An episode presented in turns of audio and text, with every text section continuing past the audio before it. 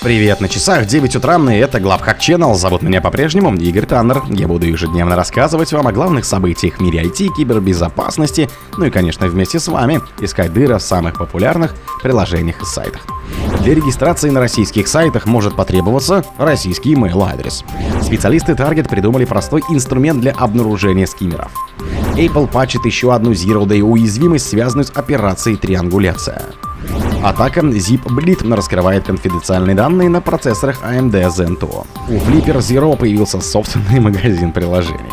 Российские компании предупредили о возросшем количестве фишинговых писем. Спонсор подкаста Глаз Бога. Глаз Бога это самый подробный и удобный бот пробива людей, их соцсетей и автомобилей в Телеграме.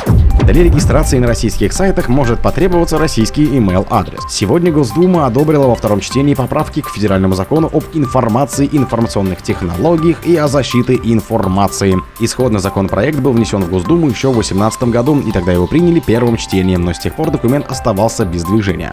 20 июля текущего года депутат Госдумы от «Единой России» Антон Горелкин подготовил поправки ко второму чтению, которое состоялось 25 июля 2023 года. Изначально документ вводил требования к владельцам новостных агрегатов, которые должны иметь более 50% российского контроля в структуре управления. В обновленной версии законопроекта к этому добавились требования к порядку регистрации на российских сайтах. Из текста законопроекта следует, что регистрация на российских сайтах с использованием иностранных электронных почтовых сервисов может попасть под запрет. Специалисты Target придумали простой инструмент для обнаружения скиммеров.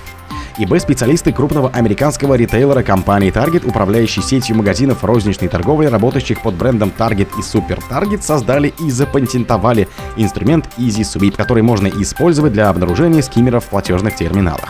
С 21 по 22 год количество скиммеров, обнаруженных в США, выросло на 368%, и таким способом ежегодно похищают более 161 тысячи карт.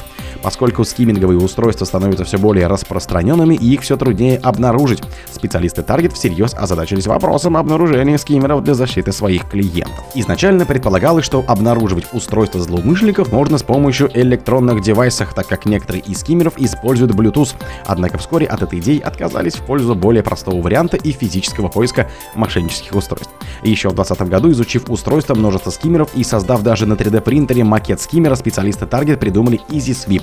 Это решение представляет собой простую пластиковую форму, которую любой сотрудник магазина Target может вставить в гнездо для карты на платежном терминале.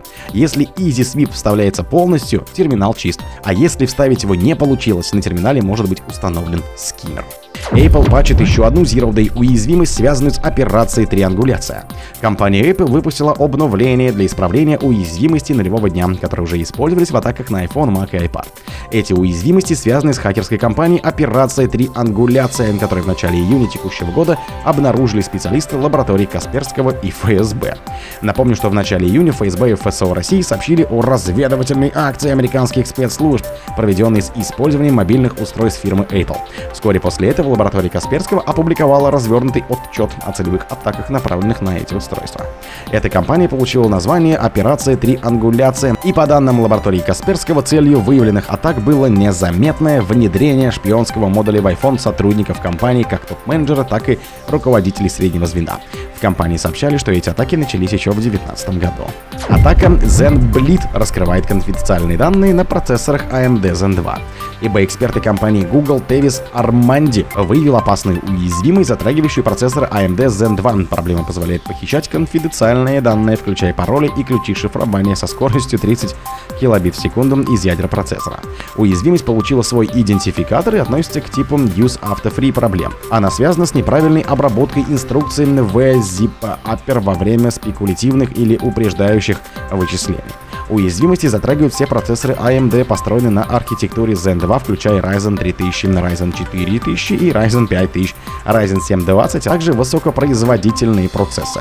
Однако, фактическое влияние Xenoblade на обычных пользователей вряд ли будет велико, поскольку эксплуатация уязвимости требует локального доступа к целевой системе, а также серьезной технической подготовки. У Flipper Zero появился собственный магазин приложений.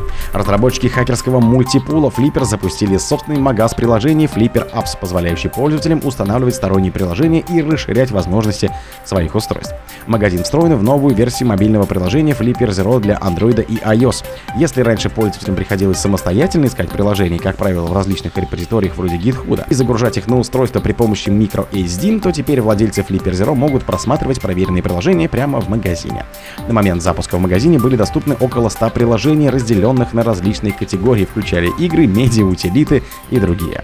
Здесь можно найти хекс-редакторы, фазеры, универсальные пульты дистанционного управления и многое-многое другое. Российские компании предупредили о возросшем количестве фишинговых атак.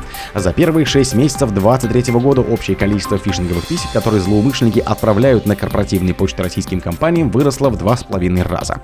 При этом средняя доля нежелательных писем, отправленных российским компаниям, составляет 75% от общего числа, рассказали известиям 25 июля специалисты сервиса защиты корпоративной электронной почты Bizon. Сообщается, что за этот период специалисты сервиса заблокировали более 120 миллионов потенциальных потенциально опасных писем. Причинами блокировок стали спуфинг попытки мошенников выдать себя за надежного отправителя, а также фишинг, распространение вредоносного программного обеспечения и спам. Общее количество фишинга выросло в 2,5 раза с начала года. Из 250 писем, отправленных по электронной почте, одно оказывается фишинговым. Это связано с текущей геополитической обстановкой. Мошенники используют новостную повестку для атак. Предупредили Минбизон. О других событиях, но в это же время не пропустите. У микрофона был Игорь Таннер.